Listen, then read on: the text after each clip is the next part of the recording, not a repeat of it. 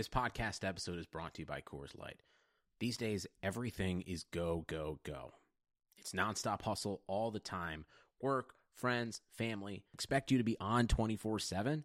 Well, sometimes you just need to reach for a Coors Light because it's made to chill. Coors Light is cold lagered, cold filtered, and cold packaged. It's as crisp and refreshing as the Colorado Rockies. It is literally made to chill. Coors Light is the one I choose when I need to unwind. So when you want to hit reset, reach for the beer that's made to chill. Get Coors Light in the new look delivered straight to your door with Drizly or Instacart. Celebrate responsibly. Coors Brewing Company, Golden, Colorado.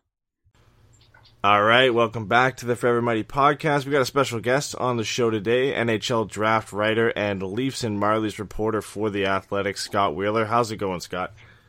It's going well. How are you? Not too bad. Uh, I mean, with the draft just ending, you think you've escaped writing about the NHL entry draft, and then all of a sudden it surfaces again with your latest top prospects article. Couldn't quite escape it yet. Yeah, no, not really. I kind of took a, a, week off after the draft there, went on my honeymoon with my wife, and then as soon as I got back, it was kind of a okay moment. Here's here's time to to dial it in and, and get back to work and, and ultimately that resulted in one of my biggest annual projects every year, which is this top 50 drafted prospects ranking. And I only do it once a year, but putting it all together is, is, is a big task for me and, and something I'm really excited about every summer. So it's nice to finally have it out there. Yeah, I think it's definitely one that everybody looks forward to. Definitely, it's one that I look forward to. But it has to be an article where you can never make anyone happy. Like everyone always seems to be upset that you left their guy off, or this guy should have gone higher than that guy. Is that something you expect when you're going to put this out? Yeah, absolutely. It's it's every year, even more so than my NHL draft rankings, uh, particularly because my NHL draft rankings happen before the draft happens, which means fan bases don't have particular ties to player one or player two or player A or player B. Um, it, this is kind of the article where because fans are so attached to these top kids and, and often cases think that these top kids are kind of the God's gift to mankind sort of thing. Um, it, it's a tough one because uh, you you're pleasing the people certainly at the top. The top ten fan bases tend to be extremely happy with you, and and everyone else below that thinks that their guy deserves a crack in the top ten. So. Uh, it, it's it's a challenging few days after I publish it. You get a, a, lot of positive feedback, a lot of people who are really proud of the work that you've done and really supportive of the work that you've done and want you to continue to do it. And then you get a lot of people that are sort of, who do you think you are? You're garbage. So it's it's a mixed bag. It's it's quite a it's been quite a week this week in particular. Yeah, I feel like you're always going to get that when, especially prospects. Everybody kind of overhypes their team's prospects, and and I think you know before we get to the Ducks players you put on your list, I think the most hate I saw from Ducks fans directed towards you was the guy you left off the list or had mm-hmm. number just off the list was Maxime Comtois. I think every comment I saw from Ducks fans, even we we quoted your tweet, and all the comments on our t- uh, quote tweet was about why is Maxime Comtois not on the list. I don't know if people got to the bottom of the article to see that he what you did put him in there as number fifty one, but that had to be the guy. I mean, Ducks fans are, are I think they're really sensitive on Maxime Comtois because of how well he did in his, his ten game stint with the Ducks.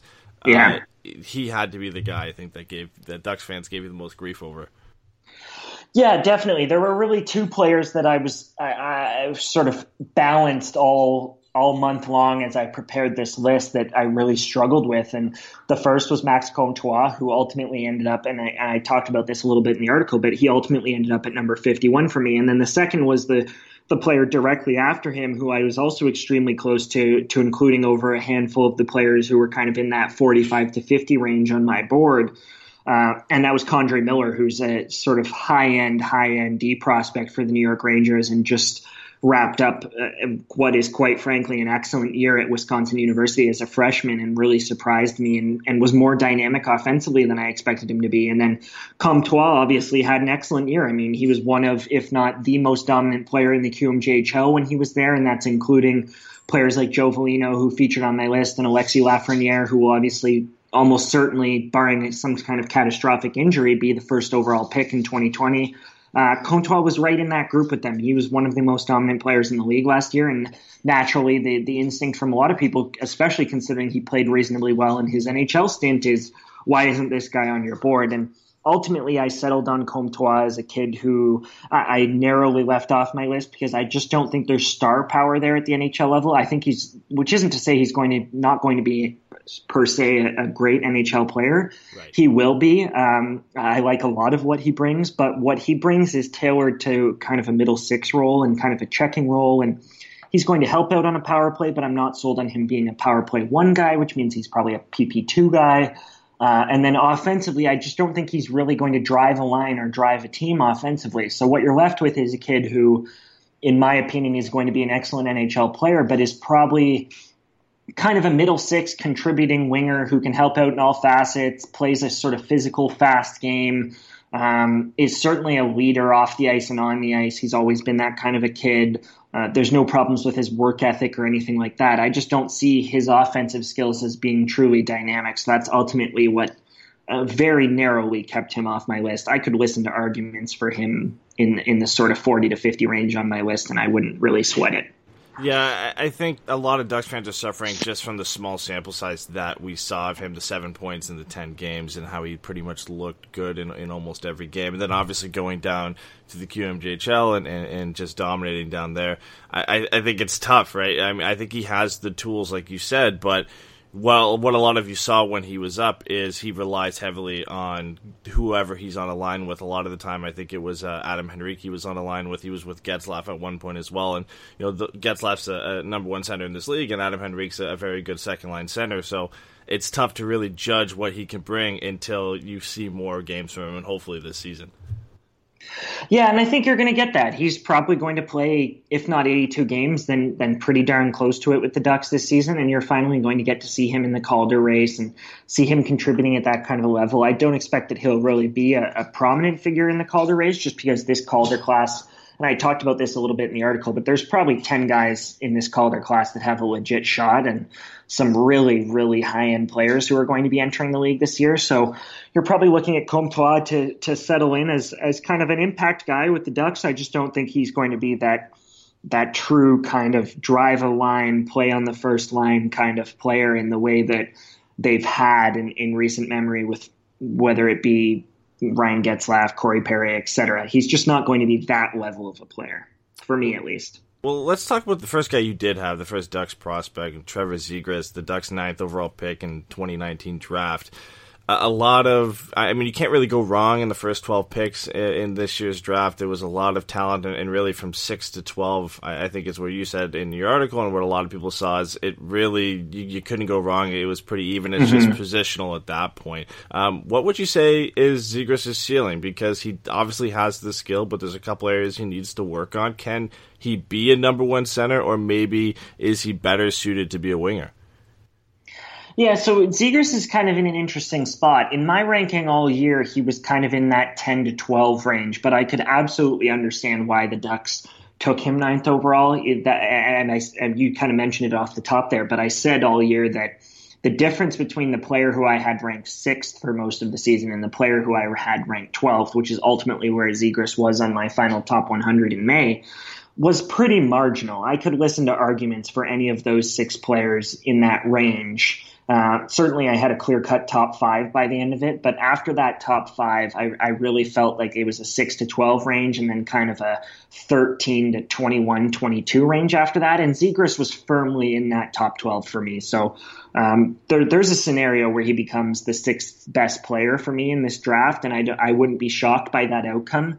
Uh, in terms of his upside and what he might offer down the line, he's a very much in, in, at least in that group of six. I think there's a lot of uncertainty now with Peyton Krebs given his Achilles injury, but he and Krebs uh, of those six players are probably the six guys, uh, or probably the two guys in that six, I should say, who at, at the very least have a little bit more risk to their game and a risk to their upside than some of the other players. When I look at a kid like a Kirby Dach, I see a kid who's definitely going to be an impact player in the NHL, whereas uh, a kid like Zegras, there's certainly a higher reward, but I'm not sure that the floor is quite as high as a player like Kirby Dach. So it'll be interesting to see what happens with Zegras. He's going to get a couple of years in college to kind of figure it out here, but he on that national development team program at the very least was a, a, little bit on the lighter side. A lot of those kids who come out of the NTDP, they've had time because they don't play the same kind of minutes as a, as a lot of other programs.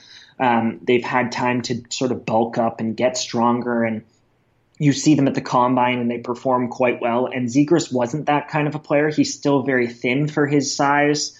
Uh, he needs to add some muscle, so there's that risk in, involved in his game.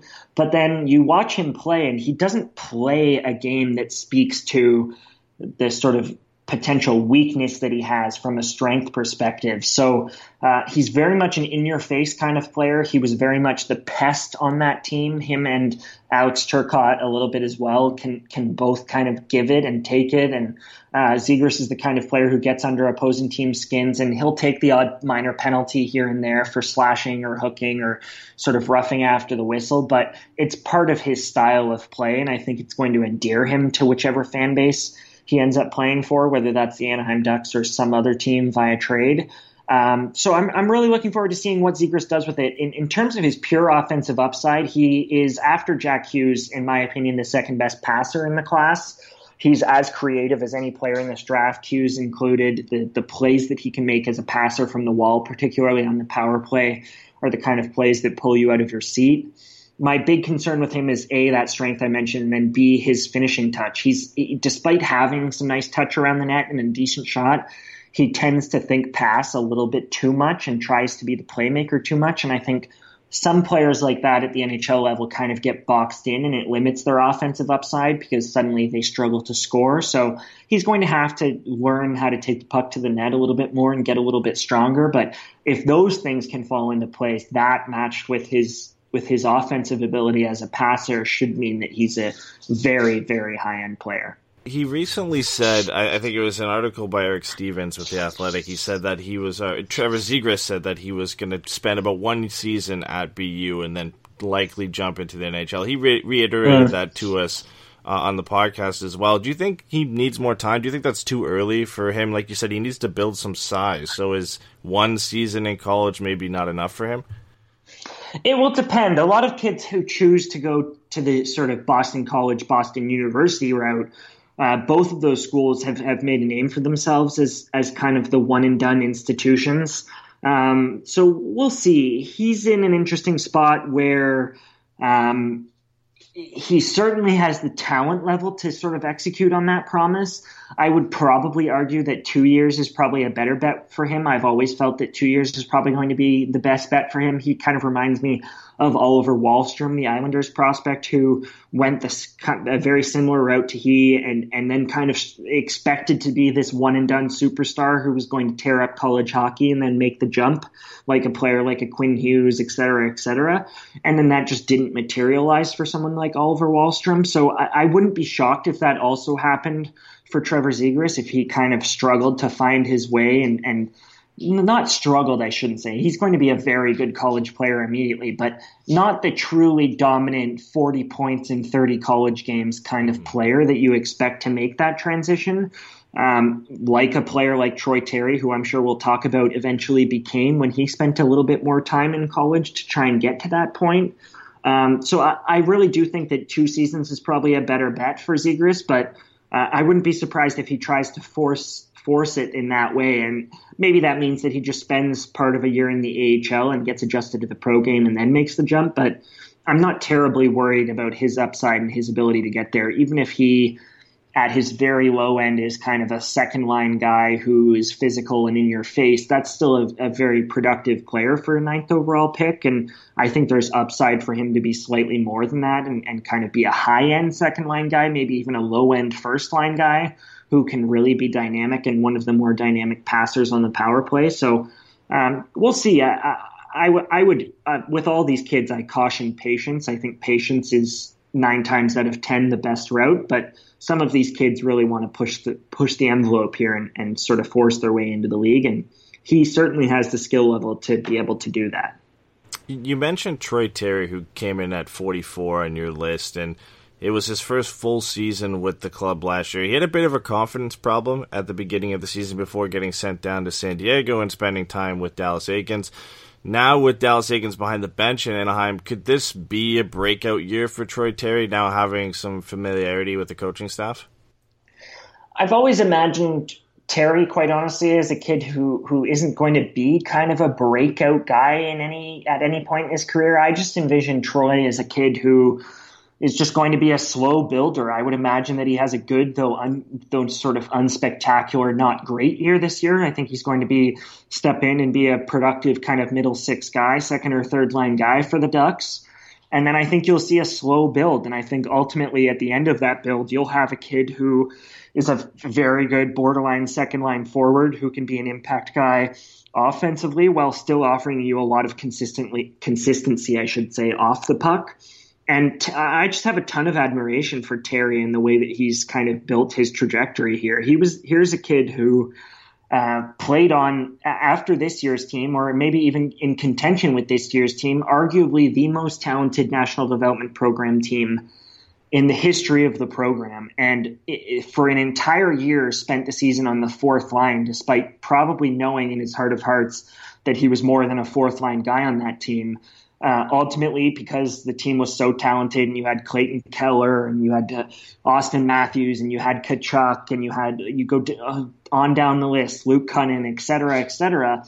It just meant that it, a, a, player like Troy Terry, who was versatile defensively, had to kind of work his way and, and sort of bide his time. And even Jeremy Bracco was on that team. It was just a ridiculously talented team at forward and he's just continued to kind of prove himself everywhere he's been. He proved himself in college, and then he proved himself in the AHL, particularly this year. And now you've got a kid who is, uh, sort of a top 50 prospect against all odds and has really established himself as not only one of the better players in the AHL last year, but um, just one of the better prospects on the planet. And, and he doesn't have any one skill where you look at him and say, wow, this kid's a star. This kid blows me away, but he just seems to be effective wherever he plays, and I think that's what you're going to get out of him at the at the NHL level, I should say. Yeah, and for Sam Steele, who came in at 47, you kind of said the, the, same thing about him too. He's there's nothing special about him. He's not going to be a star. He's just kind of going to do everything well, nothing great. And Steele struggled at the beginning of the season too, but he finished on tear, scoring eight points in his final eight games what what is it about Sam Steele that you know he had that that season where everybody got really hyped? It was 131 points in, I think 66 games with the Regina Pats. That kind of raised his stock a bit. What is it about Sam Steele that just kind of makes him that complete player? Well, I think with Steele, first of all, he's got a little bit more flair to his game than Troy Terry. He's he plays kind of a similar game. He's obviously smaller than Terry is in terms of his body, um, but Steele plays kind of a similar game in that he's just an effective player. He's figured out how to make his skill set work for him. He's effective. He's efficient on the ice. He doesn't make a ton of mistakes, uh, and that quickly endears himself to the coaches that he plays for. But I would say that Sam Steele has if there's more safety in Troy Terry, there's certainly a little bit more flair and a bit little bit more upside in Sam Steele. Ultimately, Steele finished a couple slots lower than Terry on my on my top 50 this year, but that isn't to say that I don't think that Sam Steele can become the better player because I think that is an option for him. Um, what stands out to me about Steele is just his playmaking ability. He's a kid who it doesn't have that kind of wow you playmaking ability that a, that a Trevor Zegras does in terms of the creativity and the ability to really surprise you by finding players you don't expect him to find. But uh, by the same token, Steele is a kid who can make a lot of high end plays with the puck, is a, a very good passer, is a decent finisher, probably a little bit better of a finisher than a player like Trevor Zegras was, at least in terms of his age and his development curve. Um, and I, I, just see Sam as a kid who's going to ultimately find himself as a second line center. He's not going to be a third line guy. I think he's too talented for that, and I don't think he's quite talented enough to be a first line guy. But I could envision him on a pretty darn good team being a contributing second line center who can play on on the power play, who's responsible defensively, and I just think there's a lot to like about his game. And he's one of those kids where you just look at him and you think that kid's going to be a good NHL player, and there's there's nothing really holding him back. With Kesler going on the LTIR and the Ducks now kind of being short at center, they've got Ryan Getzlaf, they've got Adam Henrique. Do you think Sam Steele finishes higher on the depth chart than Adam Henrique at the end of the season, and maybe even Ryan Getzlaf, depending on how well he does?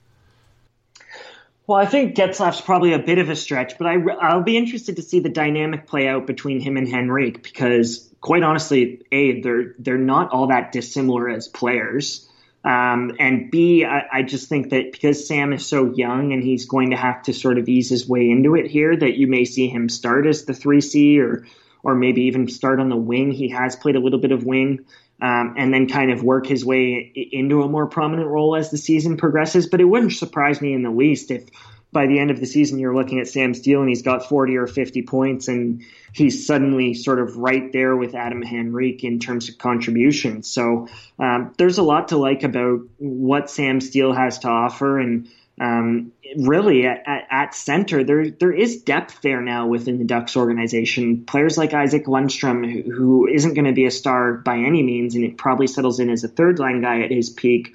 But players like him and Antoine Morand, there there are kids there who, at the very least, give you a little bit of intrigue. And I think Steele, if he settles in as the two C, and then you have someone like Lundestrom or, or Antoine Morand or whoever else, sort of, even a Benoit Olivier Groulx if you have one of those kids that pans out, then suddenly you've got a pretty decent young core down the middle.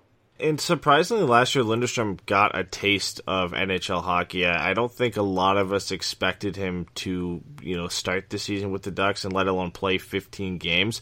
Uh, what I was really impressed with was his two way game, which I think was a staple when he was drafted mm-hmm. by the Ducks. But he had offense that kind of came in flashes. It wasn't really consistent. We've seen that from him in the past. Does he have enough skill to be a contributing forward offensively? That's the X factor with him. He definitely skates and plays at an NHL pace. He makes a lot of simple plays, which allows him to exit exit the zone and sort of enter the offensive zone and and spend a, a, not a ton of time, quite frankly, playing in his own zone. And that's kind of the hallmark of a depth center. But the question is always going to be that finishing touch and the ability to, to not only exit and enter, but then once you've entered to, to make the necessary plays that result in goals or result in assists. And uh, for him, it, it's it, you're right. It's it's there in flashes, but it's not there at the consistency that a player like a Sam Steele or a Troy Terry demonstrates it offensively. So I think ultimately that could limit uh, Isac. And and if if that does limit him, then that's fine. He was potentially taken maybe a, a, little bit too high if you're looking at a third or fourth line center who was taken, I believe he was 23rd overall. You can correct me if I'm wrong there, but um, if if Isac is is a kid who's a third or fourth line contributing center and he's young and he can help out in both zones and he can penalty kill and he can maybe help out on your second power play unit because he's not going to be a first power play unit guy, that's still a success story even for a late first round pick. So um, yeah, it's it's obviously not exactly what you would probably hope for out of a first round pick, but uh, it's hard to complain when a first round pick can, turns into a, a, sort of versatile, reliable NHL forward, and I think that's what you'll get out of Lundstrom in time. It honestly looks like it might work out for the Ducks, and they've kind of crafted themselves a one, two, three up the middle that just works well. You've got a playmaker in Trevor Zegras who will be your, your main go to offensively. You've got a guy who can do a little bit of both on the second line in Sam Steele. And then you've got a guy who's very responsible, play, plays it safe, in Isac Lindstrom as your third line center. That's a pretty good one, two, three that the Ducks are building to down the middle for the future. Yeah, absolutely. I wouldn't disagree. And and again, I would go back to someone like like Benoit Olivier Groulx, who I really like, who I think could sort of potentially challenge in a role like Lundestrom and, and sort of maybe you have those two guys battling over the third and fourth line center role at some point and that's not a bad scenario to be in. So I think ultimately you've you've got a, a pretty good dynamic down the middle there.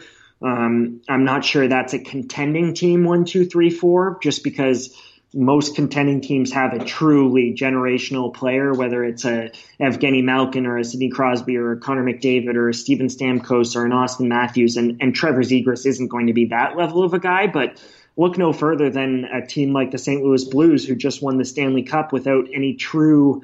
I mean, Ryan O'Reilly is a star, but he's not a superstar. And uh, there is room if you build in other ways. And obviously, you've got an outstanding goalie in, in Anaheim and, and some depth on defense. And you can do it a different way, like a St. Louis did, without having a an Auston Matthews or a Sidney Crosby or a Connor McDavid down the middle. So uh, if all of those guys turn out, there, there's a chance there that you've got something.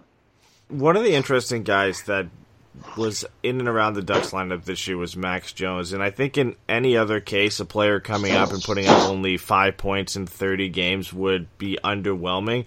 But for those who watched him this year, he just seemed like he was unlucky pretty much every night. I mean, he put in the effort. He seems destined for a third line energy forward who can chip in offensively while obviously being a pest, which is what he builds his game off of. Is that as high as Max Jones' ceiling goes, that third line energy forward? Yeah, I believe it is. I think at his base, you're probably looking at a fourth line guy, and at his ceiling, you're probably looking at a third line guy who doesn't really drive offense, but who can chip in here or there, who has okay touch around the net in terms of finishing off plays, and who ultimately, what he offers at his best is some speed on the forecheck, some speed on the back check, someone who finishes every single one of his checks, and then who's really involved after the play and really at his best taking the opposition off their game and, and sort of striking that fear, which in today's NHL game has begun to fade. But there are still players who can do that successfully, and I think that's what Max Jones has to be if he's going to be a, a sort of contributing factor on a good NHL team. And um, I really don't think he's going to ever be a driver on a line. I don't think he's going to be a, a creator offensively. But if he can give you enough off the puck and be physical and, and be a, a sort of a, a, presence on the forecheck and a presence on the cycle, then ultimately that, that should give you another decent depth player. He seems to me like he's, you know, every team kind of has that one guy you can move anywhere in the lineup when guys get injured in the top six. He kind of feels like that guy because he has the pace to keep up with players in the top six, and he also does have that scoring touch if he's put with somebody who can get him the puck. We saw that when he was put with Ryan Getzlaf this year he, he kind of does seem like that guy where he can jump up if he has to, but he is more going to sit as a third line winger when everybody's healthy. Yeah, I, th- I, think ultimately that's the best case scenario for him. Uh, he, even if he, he is sliding up in your lineup, it's probably due to injury, would be my guess. Yeah. That isn't to say that he can't play a few games here or there on the on the first or second line and and kind of be the third best player on the line, but still provide a different element just in the way that he forechecks and gets pucks back. But uh, ultimately, he's not a great passer. He was always more of a finisher at the junior level and, and more of a, one of those rare kind of guys who tends to have more goals than he does assists. Um, so ultimately, you're looking at a guy who's just going to crash and bang and drive the net and, and try to sort of bang home loose pucks and play in transition and be a presence on the forecheck. And I think that's what you've got in Jones. The last prospect I want to touch on, uh, the the only defenseman I have uh, listed here the Ducks always seem to churn out good defensemen. Obviously, Hampus Lindholm and Cam Fowler, and now Shea Theodore and Brandon Montour with other teams. Josh Mahura seems to be the next in line uh, before this year's draft when you look at the best uh, defensive prospects in their system. He wasn't spectacular in San Diego this year, but he looked you know kind of at home in the 17 games he had with the Ducks this year. Does he have a shot at being a four or five in the NHL? Yeah, I think he's got a real shot at being that. Again, he's a kid who was a he was outstanding in junior. Like he was just a joy to watch play in Regina. Um, showed some real flashes. Should have more regularly been in in the conversation for Team Canada in terms of international events. I always felt like he kind of got snubbed by Team Canada. He played at Hlinka, I believe, one season at Hlinka, but um, never really played at the World Juniors or played at U18s, and I always felt like he had the talent level to be a guy who could play on sort of lower on a D pairing and maybe a third pairing in, some of those sort of all star level rosters for prospects. Um, and just never really got there, but was ultimately a, a really dynamic player for the Regina Pats and last year, you I would ultimately chalk up his his time with the San Diego Gulls to to sort of some growing pains. There were some real flashes there. I think there's definitely more goal scoring touch in his game than we saw, and he's one of those rare defensemen who, when he's confident and he's willing to activate into the high slot without fear of giving up too much back the other way, that he's able to finish off plays. And he just looked a bit tentative when I watched him play in times at times last year in the AHL, and I think that will come with time. He's certainly got the playmaking chops. He's a good skater. Uh, he doesn't. He's not a sort of hulking defenseman by any means, but he's got decent pro size. Um, he's strong on the puck. He makes a clean first pass. So I, I think there's a lot to like about him in terms of a modern day NHL defenseman. He's just not going to be again. He's not going to be a guy who anchors a number one power play. He's more of a guy who might help out on PP2 and he's not going to be a guy who's a major factor on the penalty kill. So you're ultimately looking at a guy who might just help drive possession at even strength at five on five, and then who can kind of be just a reliable two way guy who makes enough plays without ever really wowing you. And uh, every team needs those guys. Every team needs young, cost controlled players who can kind of fill in the gaps. And I think Josh has a chance to be that you got a lot of left shot defensemen in front of him right now with Lindholm and Fowler and Jacob Larsson. So he kind of goes into that competition. The Ducks traded away one of their better right handed defensemen in Brandon Montour to the Buffalo Sabres. And they got Brendan Guhle and now Brayden Tracey, who they drafted with the, the draft pick they got from the Sabres. Is it like is can you call who won that trade now, or does it all depend on what Brendan Guhle and Brayden Tracey become? I think that will be something that plays out in time. I obviously like Montour. Um, I think Montour's value has been inflated a little bit over the years, so I think ultimately the haul that they got for him was a pretty respectable haul. Um, I really like Brayden Tracey. Tracey's a kid who kind of burst onto my about midway through the season, burst onto my NHL draft ranking. I do my draft ranking in three installments: a preliminary, midseason, and final list, and really by the time my midseason list was was being created and crafted, Tracey was a kid who I was paying a lot of attention to, and then ultimately finished as a kid who I felt was a real sort of late first, early second round talent by the time my final list was put together. And um, Tracey plays with a lot of pace for a kid who isn't actually all that tremendous as a skater. He's a player who just works hard to get there. Um, and then Brendan Guhle is, is is an interesting player as well. So I think both of those players could end up being NHL players, and if that happens, then the trade is is probably a good trade for both teams. And they drafted two left shot defensemen with the final picks after Zegras and, and Brayden Tracey. How do you feel about Jackson Lacombe and then Henry Thrun? Because I feel like Lacombe was a little bit of a risk and a little bit of a reach for the Ducks, but then getting Thrun at I believe 101 was almost a safe pick and a little bit lucky to get him at that point. Yeah, I would absolutely agree. I was a, a Henry Thrun truther for most of, most of this season. I really like virtually everything that Henry Thrun brings. He's built to play in today's NHL game. He has the frame. He's strong on the puck. He's efficient in everything that he does with and without the puck. He's a good defender. Uh, in fact, a very good, mature defender for his age. Uh, and I think there's untapped offensive potential that never really got to blossom in that NTDP program because in offensive situations, particularly in the power play, even though him and Cam York played together a lot at even strength, he was often behind Cam York in terms of opportunities on the power play, et cetera, et cetera, and players like Fensore as well. So uh, I think there's more upside there in Henry Thrun. I really, really liked that pick. I felt that Henry Thrun should have been a second round pick in this draft. So to get him sort of later in the back half of the draft, I think is a success. And then Jackson Lacombe is a high risk, high reward player. He's just very raw. There's definitely talent there. He has upside. He has skills. Uh, it's going to be on him in college to kind of put all those pieces together, and that's ultimately going to take some time. I imagine that a player like Jackson plays all four years of college, and we don't quite know until he's graduated as to what he's going to be. So uh, patience will be required with Lacombe. Uh, I, I, really like some of his tools. I didn't love that pick where it was, but I was fine with it. And then I, will be interested to see what happens with both of those players. I like Thrun a lot. I think that was an excellent pick, and Lacombe was a fine pick. Who, if he pans out and if all the pieces come together, there might be something there. Yeah, with all these younger players coming in, the Ducks bought out Corey Perry for a lot of different reasons, but part of it was to make room for a lot of the younger players who are going to make their way onto the roster. How quickly do you think the Ducks can turn around their play with this youth movement? Because they've got a lot of guys who were, have uh, limited roles last year, going to have increased roles this year, plus guys that we just mentioned in Zegras and Tracey eventually making their way to the team. I think it's going to be a little bit of a process, honestly. There are teams that in recent memory have managed to turn it around pretty quickly. Colorado comes to mind. The Leafs come to mind. The Rangers, in their current sort of format, are going to turn things around really quickly. Um, the Ducks, because they don't have a, a Kaapo Kakko or an Auston Matthews or a Mikko Rantanen, I think it may take them a little bit longer. They certainly don't have a Cale Makar or a Bowen Byram either. Um, but there are enough pieces there where in two or three years, it's not hard to imagine a situation where they've got something really good going and they're back in the playoff hunt. All right, I got to get to this question.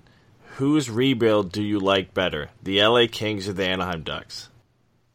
Oh, that's a tough question. Um, I loved the Alex Turcotte pick for the Kings, and I think he's more of a difference maker than any of the pieces that the Ducks have. But I think there's more depth in the Ducks organization, and the Ducks already have a brilliant goalie. So I would definitely give the, the edge to the Ducks. But I think in terms of the young talent, if you were to compare prospect pool to prospect pool, that Alex Turcotte emerges as the best player of that bunch. And I think the Kings you know, to their credit, drafted really well this year. I, believe Arthur Kaliyev was a guy who fell to them. There was a lot of issues that people had with his game, but where they got him was pretty good. And then obviously getting Turcotte, they ended up having a, a, pretty good draft this year for you know one of the first seasons where they really haven't been a playoff team or a contending team. So not a not a bad haul for what they did this year, despite falling out. I think they they were slated to have the second overall pick and falling all the way down to five.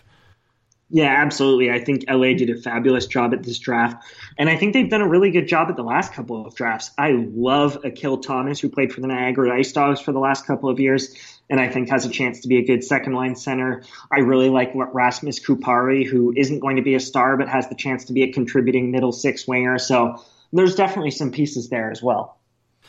Okay, so I saw a post on Twitter, and everybody likes to put these posts out, I guess, around this time of the year, and, and you see them, I guess, a few times throughout the summer.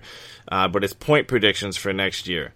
And the one I saw, the Ducks are predicted to have 80.5 points next season, which is 0.5 more points than they had this year, making them the fourth worst team in the league on that list. Would you take the over or the under on that for this year? I would probably take the slight over. I just think there's so much parity in the league, and John Gibson is such a factor that ultimately I think the Ducks, uh, if they were in the sort of bottom five, I would probably be surprised. That's to, not to say that by any means they're they're going to be a playoff team or in the playoff hunt. Um, but I just I, I look around the league and I look at teams like the Ottawa Senators um, and I just still think that there are, at the very least, a handful of teams that are probably slightly worse than the Ducks. So I, I, would probably take the over and see them in the in the mid to high 80s. And ultimately, I don't think they're going to be a playoff team. And quite frankly, they're probably better served being worse than that and being worse than last year, so that they can accumulate a better pick and have better odds at the top of this draft. And this draft, I should say, is going to just be exceptional. There isn't a Connor McDavid level player in Alexi Lafreniere, but the depth at the top of this draft, the top 10, top 15, top 20 in the 2020 draft is just going to be outstanding. There are truly, truly potentially double digits in terms of star star players. So um, if the Ducks can be in that conversation, they're going to get a very, very good player next year in Montreal. Yeah, I, I, know a lot's building towards that draft. To wrap up the just the draft portion of this, do you have a favorite pick from this year's draft? Bobby Brink is probably my favorite pick of this year's draft. He was a kid who was 13th overall on my list and ultimately slipped into the second round to the Philadelphia Flyers. So he's probably the player if I had to pick one that was my favorite pick of the draft. I really do think that after a couple of years in college, that Bobby Brink has the chance to be a, a 60, 70 point player in the NHL. And I wouldn't say that about too many players in this year's draft. So the fact that you might land him for the Flyers in the second round is is truly impressive, and I'm really excited to see what he does. He's obviously on the smaller side for those who are familiar. He's five foot eight, and he, he, despite being five foot eight, a lot of those kids who tend to be smaller are great skaters, and and Brink isn't really a standout skater, and just the fact that he was five foot eight and he's not a sort of lightning quick skater resulted in his falling. But I love the rest of his skills. Everything else about him is high end, very high end in some cases, and I think he has a chance to be a star. So I thought that was a real coup for the Flyers in the second round. I want to get to some of the other prospects that you had ranked in your article, and uh, is looking at Dahlin possibly being paired with Jokiharju. Is that on its way to being one of the best pairings in the NHL in the future? Well, I think if Henry becomes uh, what he could potentially become at his ceiling, then I think he could be a very good fit, not just for handedness reasons, but uh, just in terms of style of play. Henry's a kid who doesn't wow you offensively, but has the tools to make a lot of plays in transition, and then is a reliable defender despite not being the biggest kid in the world. So you could imagine a situation where Jokiharju on that pairing at the very least is is kind of the reliable presence, which is kind of ironic considering how well Henry plays in transition and the, the plays that he's able to make in terms of getting the puck moving and escaping pressure in his own zone and exiting and entering. Uh, but he he could be an excellent complement to Dahlin, and Dahlin's a kid who I think at his very best is one of the true sort of all time rovers in the game of hockey. Um, and I think we were just beginning to scratch the surface of that. His season went incredibly under the radar last year due to the season that Elias Pettersson had in Vancouver. But we have not seen an 18 year old defenseman have the season that Rasmus Dahlin had in uh, over a decade. So uh, I'm really looking forward to seeing what that duo might look like if they end up together. Well, that duo is definitely promising for the Sabres, but I want to look at another duo, maybe compare them on who you would rather have long term. So looking at Dahlin and Jokiharju or Bowen Byram and Cale Makar in Colorado. Oh, that's tough. First of all, I think Dahlin is is clearly, if for me, as good as Makar and Byram are going to be, and I think Makar and Byram may someday challenge for a Norris Trophy, both of them, and there aren't a lot of teams in the history of the NHL that have had two Norris caliber defensemen. Obviously, the Sharks do right now with Brent Burns and Erik Karlsson, but that's pretty rare. Um, so that's saying a lot about those two kids in Colorado. But I think ultimately that if Dahlin becomes as good as I think Dahlin will become, then it it won't even really matter how good Jokiharju becomes. I, I really don't think Jokiharju is going to be a star. He's kind of a second pairing defenseman for me, uh, despite the fact that I like like him a lot, and I think he's going to be a good player. But I think if you match a good player with one of the all-time great defensemen, and I think Dahlin has a chance to be that, then ultimately that's better than even a, a, a, combination as good as two number one defensemen, which I think Makar and Byram both have a chance to be. So I would probably, just based off of the certainty that I see in Dahlin as being a truly generational player in the in terms of sort of if if Erik Karlsson's your best defenseman of the last generation, and if Connor McDavid's your best forward, I think that once the mantle gets passed from Karlsson to the next guy, that it's going to be Dahlin. And I think if Dahlin becomes that level of player who can give you a decade uh, uh of talent like an Erik Karlsson has, then that probably gives uh, the Sabres the edge. The Sabres and the Avs both had great off seasons, but I, I think the real winners – when you look at what they're able to, to grab this year were the Devils and the Rangers. Obviously, the the one two pick in this year's draft, and you know the Devils getting Subban, the Rangers getting Panarin and, and, Trouba. Who had the better off season? I would probably give it to the Rangers, uh, which isn't to say that I don't like what the Devils did. Obviously, acquiring Subban and getting Jack Hughes are, are the two big sort of transformational moves. I think Subban is going to be a great fit there. I think his personality will fit in there better than it has in some or other organizations. Jack Hughes is obviously going to be a star, maybe even a superstar. Um, but I do see just in terms of what is about to happen in, in New York with Panarin and with Jacob Trouba and with uh, Vitali Kravtsov joining the fold and with Adam Fox joining the fold and Kaapo Kakko. I mean, that's five star players right there. Players who I really do envision as stars. I, I, I think that Kravtsov may not become a star, but I definitely envision that for Adam Fox and Kaapo Kakko. And then obviously Jacob Trouba and Artemi Panarin are already there. You've got a great goaltender. Um, I, I, think they've done about as good a job as you can do rebuilding. Sometimes these rebuilds take two, three, four years, and that's fine. But they basically took one season off, and now they're right back at it. And I think that the Rangers could be a realistic threat to challenge for the for sort of a wild card position in the East. So I have to give them the benefit of the doubt there.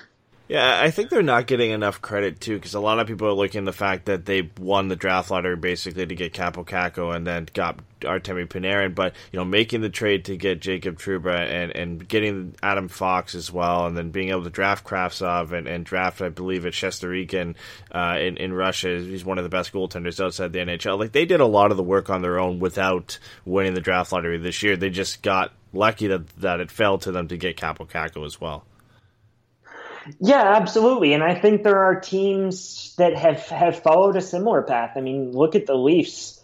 The Leafs are a team who, sure, they won the lottery and they won Auston Matthews, and ultimately Auston Matthews decided everything for how fast their rebuild was going to be. And the same is true for Kaapo Kakko and the ability to go out and acquire a player like Artemi Panarin.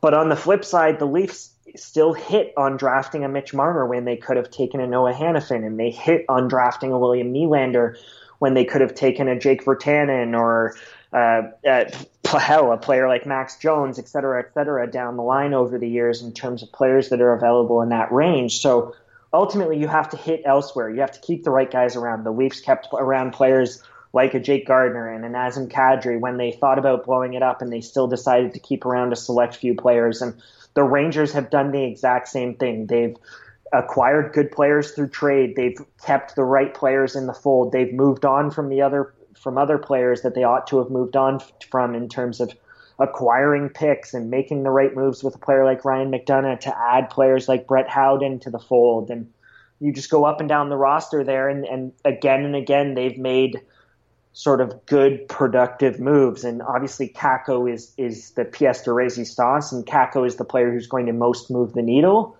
But everything else, and even the commitment to the rebuild in terms of giving yourself decent odds, if they didn't announce to their team and to their fan base that they were basically going to tank on purpose and that the rebuild was going to be a, the next chapter, maybe they don't end up in that situation. There are teams like the Vancouver Canucks did with the Sedins that had kind of found themselves in the middle ground where they wanted to make the playoffs and they also wanted to rebuild and that's just not the way to go about it and that's not the way that you give yourself good odds at getting a player like Kaapo Kakko through the lottery. So I think the Rangers deserve a ton of credit for how they've gone about it.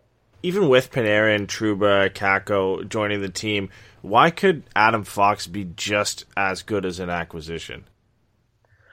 Oh well, first of all, I, I I, I should preface this by saying that Adam Fox is is a favorite of mine. I had him tenth on my top fifty drafted prospects ranking. It was a ranking that really sort of surprised a lot of people. A lot of people see him as kind of a fifteen to twenty five guy rather than a top ten guy. Um, I obviously had him on the fringe of that top ten, but it was still quite high. I think Adam Fox is an absolutely outstanding player. I think he's the kind of player who's not going to be a number one, but I think you could imagine him on a pairing with someone like Jacob Trouba, really grabbing hold of, of the NHL and being one of the truly dominant pairings. I love his game defensively. I love what he offers offensively. He's kind of the complete modern day defenseman for me, and I think Fox has the chance to be a 50 point defenseman, and I wouldn't say that a lot of, about a lot of kids who haven't already proven it in the NHL this question kind of switches gears a bit, but you recently just did a Q&A with Rikard Grönborg, and we had him on our show earlier this summer. How does this guy not have an NHL job yet? Like, not only is he a great guy, but the level of knowledge he has for the game and just the experience he has, it, it's surprising that he hasn't been given an opportunity yet.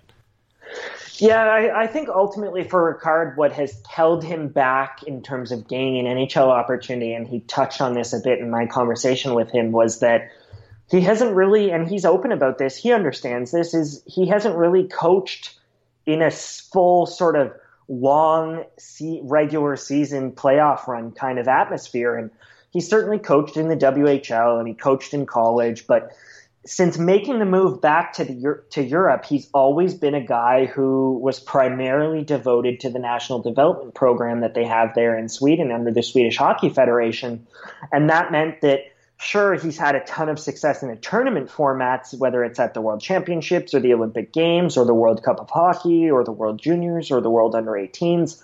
His pedigree speaks for itself, but he has never put himself in a situation where he has to deal with the same personalities every day and he has to go through a 60, 70, 80 game regular season and then a 20 game playoff run.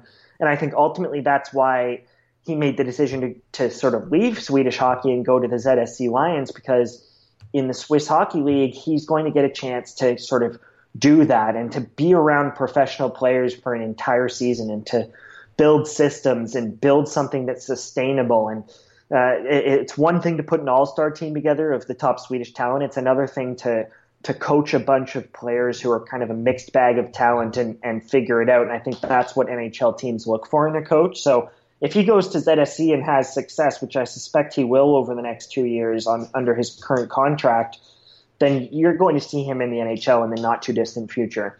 Yeah, I, hope so. He was a guy that a lot of Ducks fans were maybe looking to challenge Dallas Eakins, among others, for the spot. Uh, but ultimately, Dallas Eakins is one who got promoted to the to the uh, to the head coach of the Anaheim Ducks. How do you think he'll do this year? He had obviously has the most experience of anybody that uh, interviewed for the job with the, the current Ducks roster. Do you think he is set up to succeed? Because a lot of people are still harping on what he did in Edmonton. I think he'll be fine. I think he's going to be a good job. I think the key in Anaheim is going to be patience. Um, just because you've got a new coach doesn't mean that the results are going to happen immediately. The Ducks need to recognize that they're in, if not in a full rebuild, that they're in some kind of quasi pseudo rebuild here where they're trying to kind of rebuild on the fly. And the expectation shouldn't be that there's some dominant team. That should be that progress is made and that young players are developing and I think if that's your mentality, then Dallas Eakins is a, is a good fit. I I covered him when he was with the Marlies years ago, and uh, just in dealing with him on a day to day basis, I was a big fan of the way that he ran his clubs. I was a big fan of how personally he was with his players. And I think that's the kind of personality that works with a rebuilding team. And it didn't work in Edmonton because Edmonton, I think, felt like they wanted to be sort of advancing their process faster than they actually were. And ultimately, I think if patience is, is the name of the game with the Ducks, and if they're comfortable giving Eakin some time to sort things out, I think he's a smart enough guy to figure it out.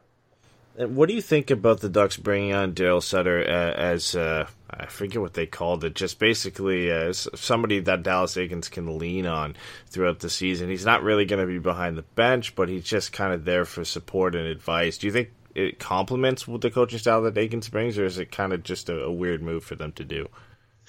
Well, they're definitely different personalities, but I think if the if the boundaries are established and if it's made clear to Darryl that Dallas is in charge, which I'm sure it will be, and that this is Dallas's team, then I think that Darryl has a lot to offer. Darryl's a smart guy.